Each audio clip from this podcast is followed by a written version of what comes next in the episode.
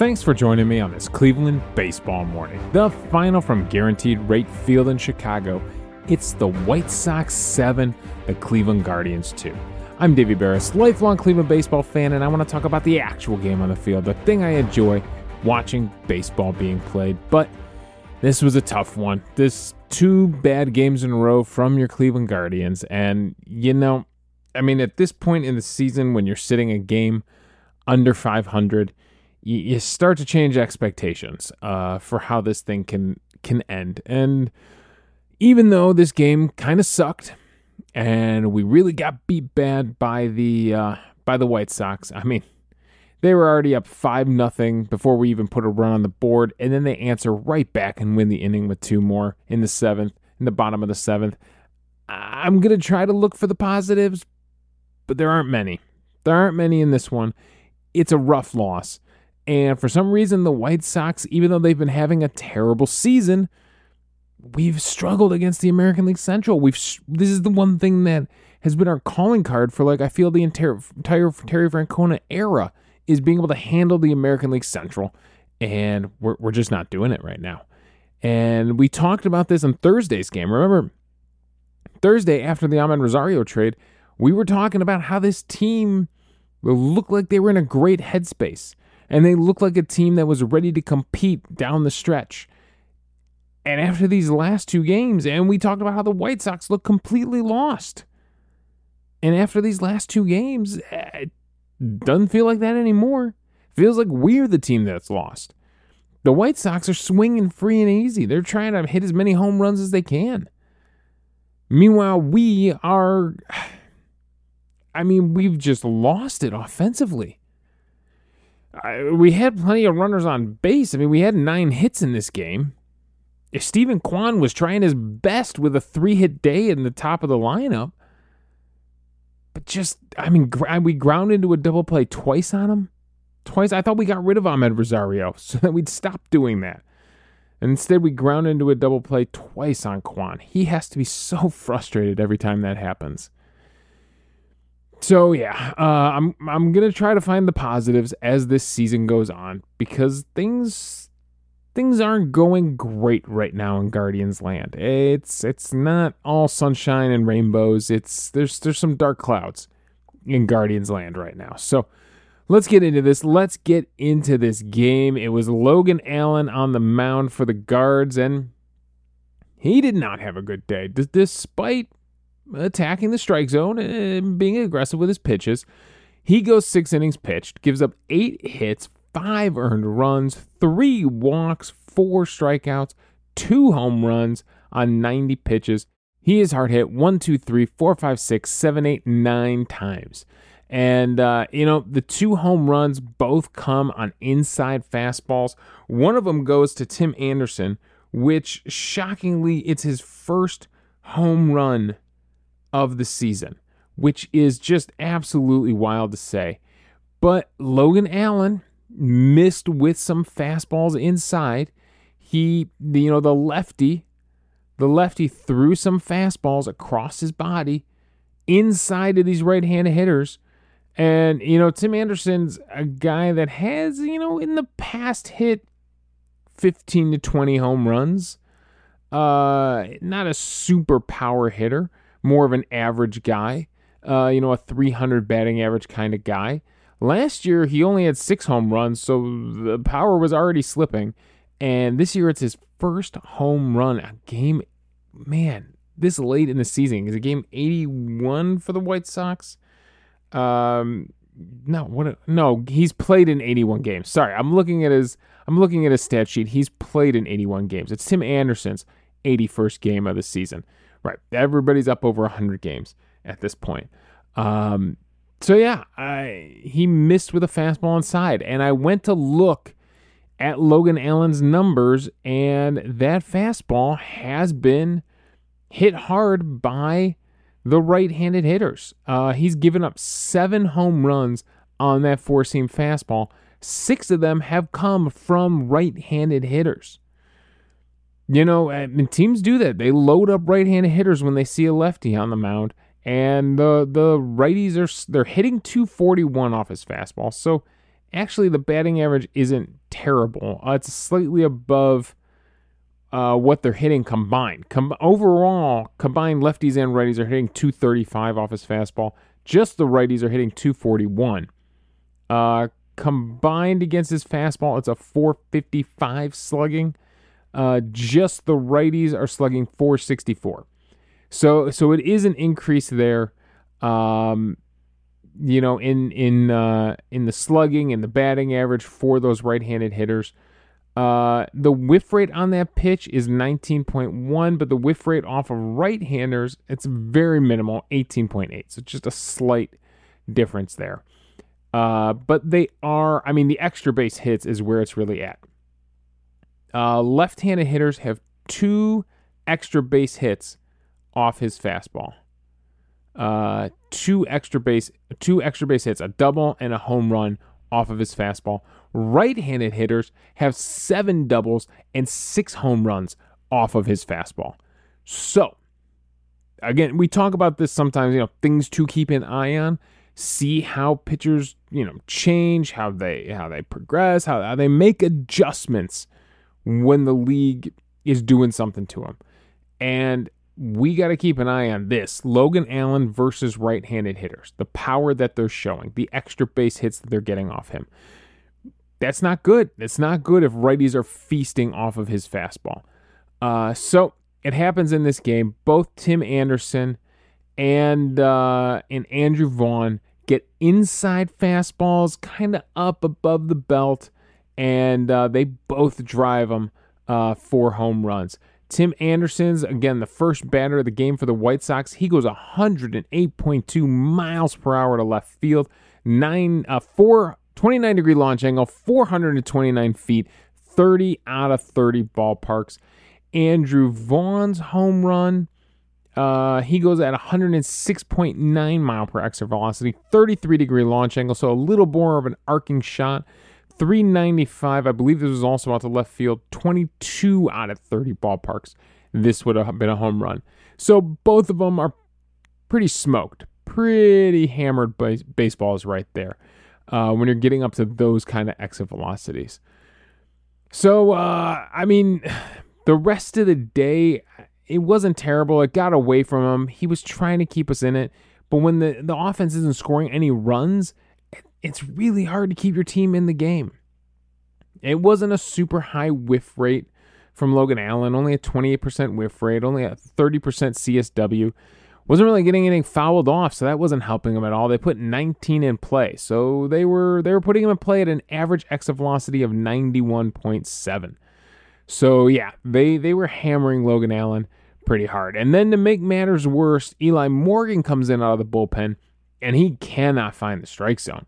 He has three walks in two thirds of an inning from Eli Morgan. So, I mean, at five to one, you feel like, okay, maybe we can rally. But at, you know, seven to one, it's out of hand. Uh, and so Eli Morgan does us no favors by coming in. No command of his pitches. If you go to the illustrator here, he is all over the place.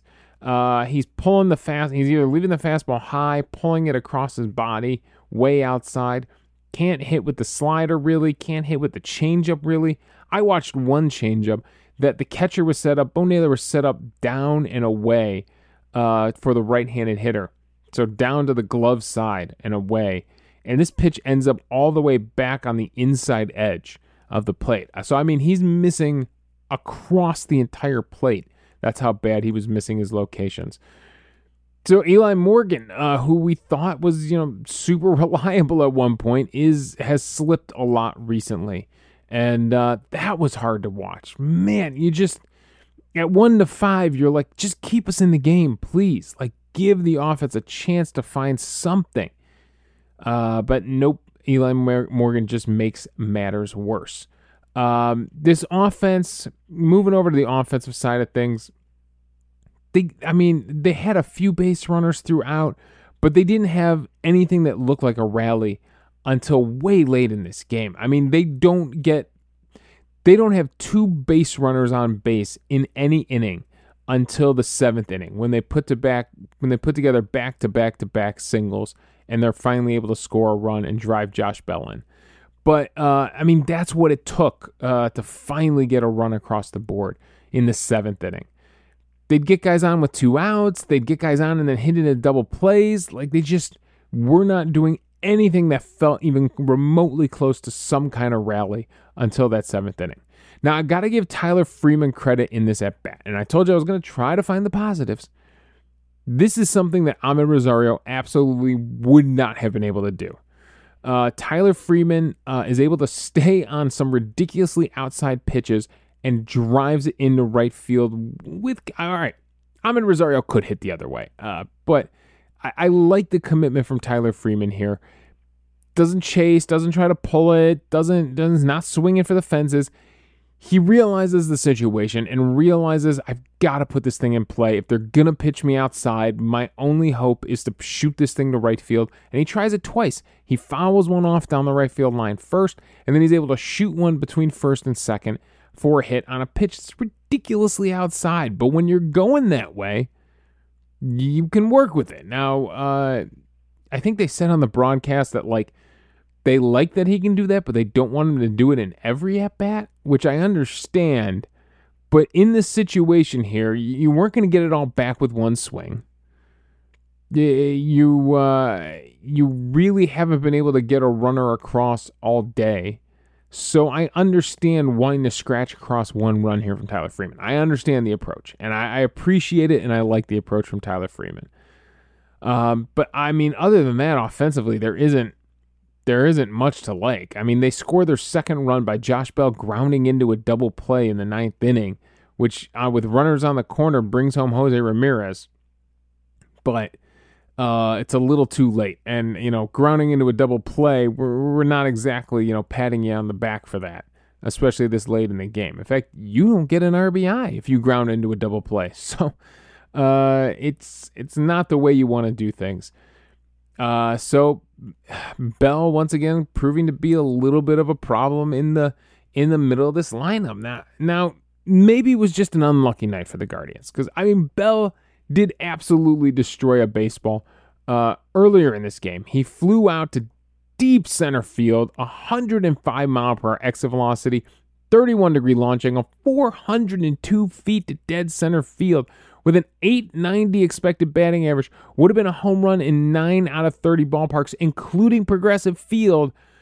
But it is a fly out to Luis Robert in deep, deep center field. So maybe that was just a sign that it wasn't going to be the Guardians night. Or maybe Terry Francona getting thrown out in the first inning of this game on that double play. Remember, the double play was because Kwan uh, Kwan was on first. Ramirez flies out to left field. The left fielder makes a ridiculous slide diving catch where he actually um, Remillard actually like backhands the ball while diving, which somehow he doesn't break his wrist, let alone hang on to the baseball. And uh, Kwan is doubled up off first base allegedly. I I wouldn't know because the Guardians broadcast was on a close up of Mike Clevinger the whole time. I swear to God, I don't know what's going on with the TV broadcast sometimes.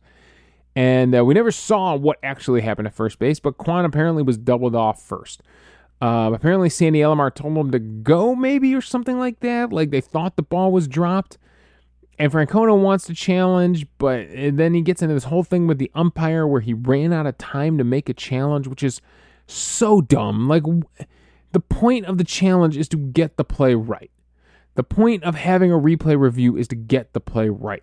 So at least give the Guardians coaching staff a second to review it and see if they want to challenge. Like, I, I get that we're trying to speed the game up, but if it's that tight, if it's that tight that the, our manager doesn't even have time to signal to you to challenge the play before you're ready to move on, like, what are we doing? Why are we making it that tight?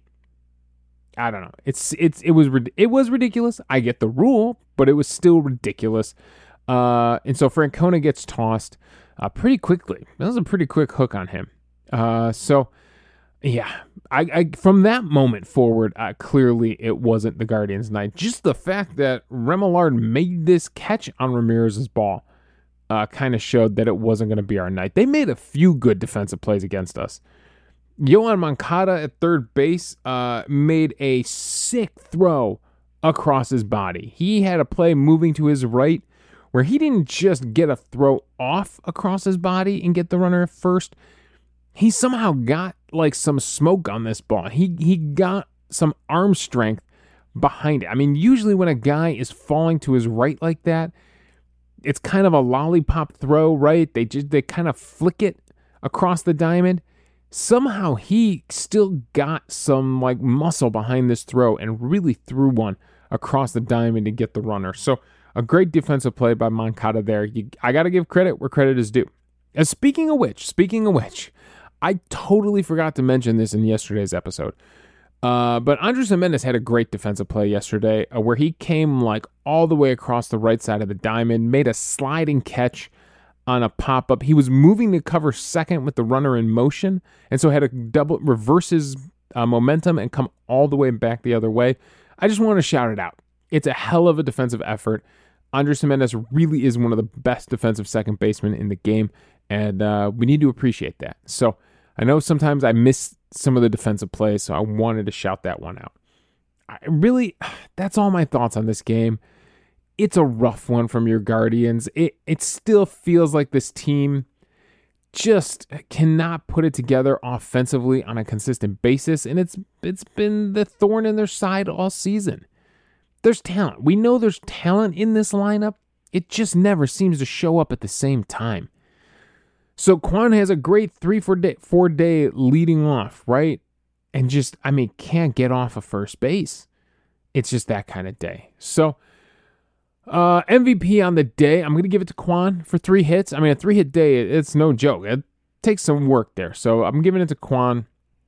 Nobody else in the lineup uh really shined. Obviously, no one on the pitching side was really that effective. Hentges did come in and clean up the mess. But at that point in the game, I mean, what are we doing? I mean, Bryan Shaw is in the pitch for the White Sox at that point in the game, so it could tell you it could tell you how high leverage of a situation or low leverage of a situation, I should say, that actually was. Glad to see that we let uh, we made sure that Bryan Shaw with his eight plus ERA didn't look good. You know, by getting three hits and a run off of him. So at least we didn't make Bryan Shaw come out and look fantastic. We hard hit him four times over his two innings. Uh, but that's a that's a very small consolation prize there.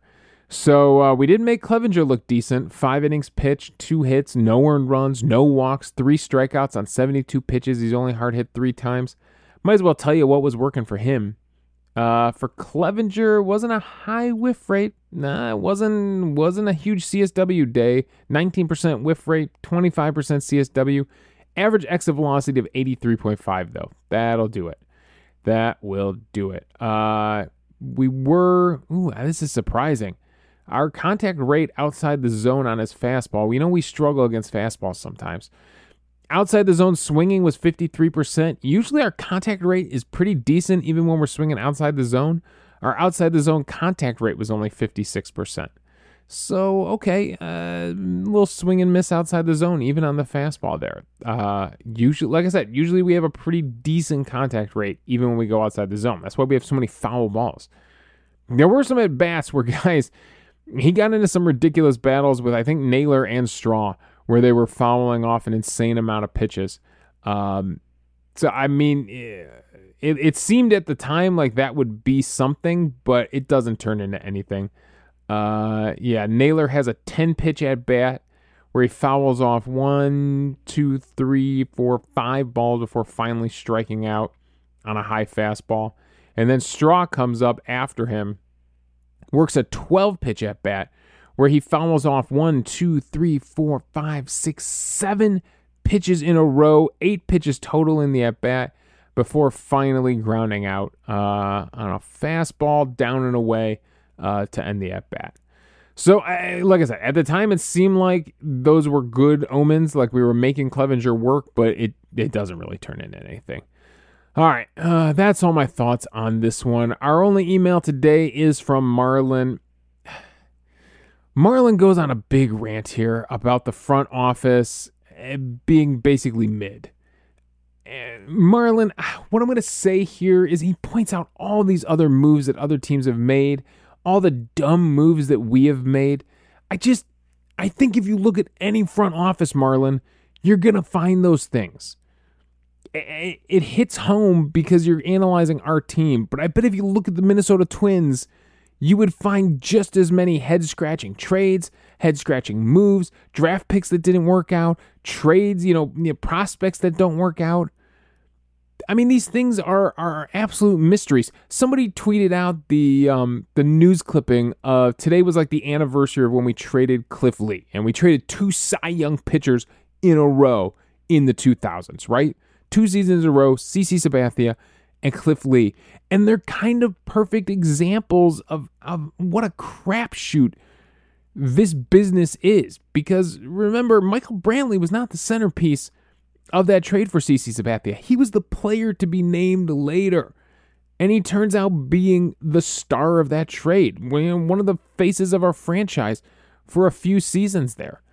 Um, and same thing with Cliff Lee. I don't think people thought Carlos Carrasco was really going to be the centerpiece of that trade, uh, but he's the one that ends up sticking and ends up having a really successful career uh, out of that trade. So I, I, I hate to just dig in and just poke at the flaws of a front office because they have made some terrible moves. He, he Marlon points out some absolutely terrible trades that they've made.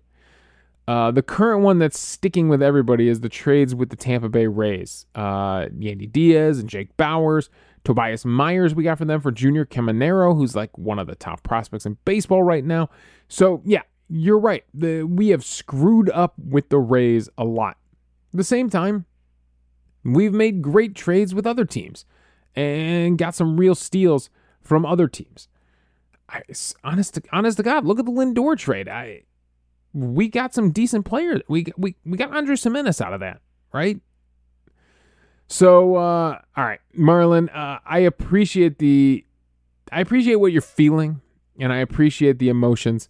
Uh, I just I, I'm not I don't want to I don't want to dive into that history and relive that history just because we're in a bad mood because we've lost two in a row to the White Sox.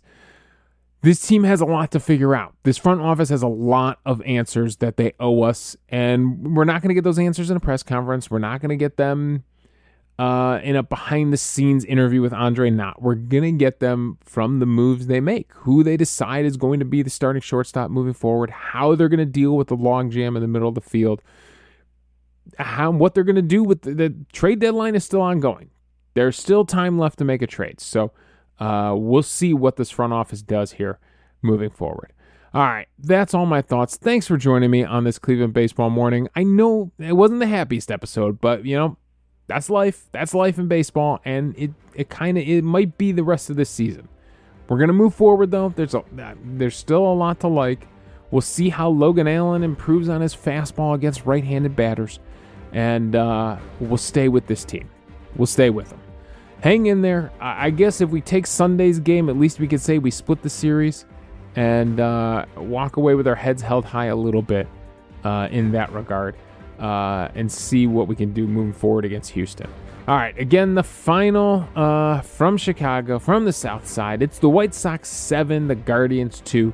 We need to find some offense. You can follow me on Twitter at Davey Berris. You can email the show at clevelandbaseballmornings at gmail.com. Let me know your thoughts on the game and we'll discuss them on the show.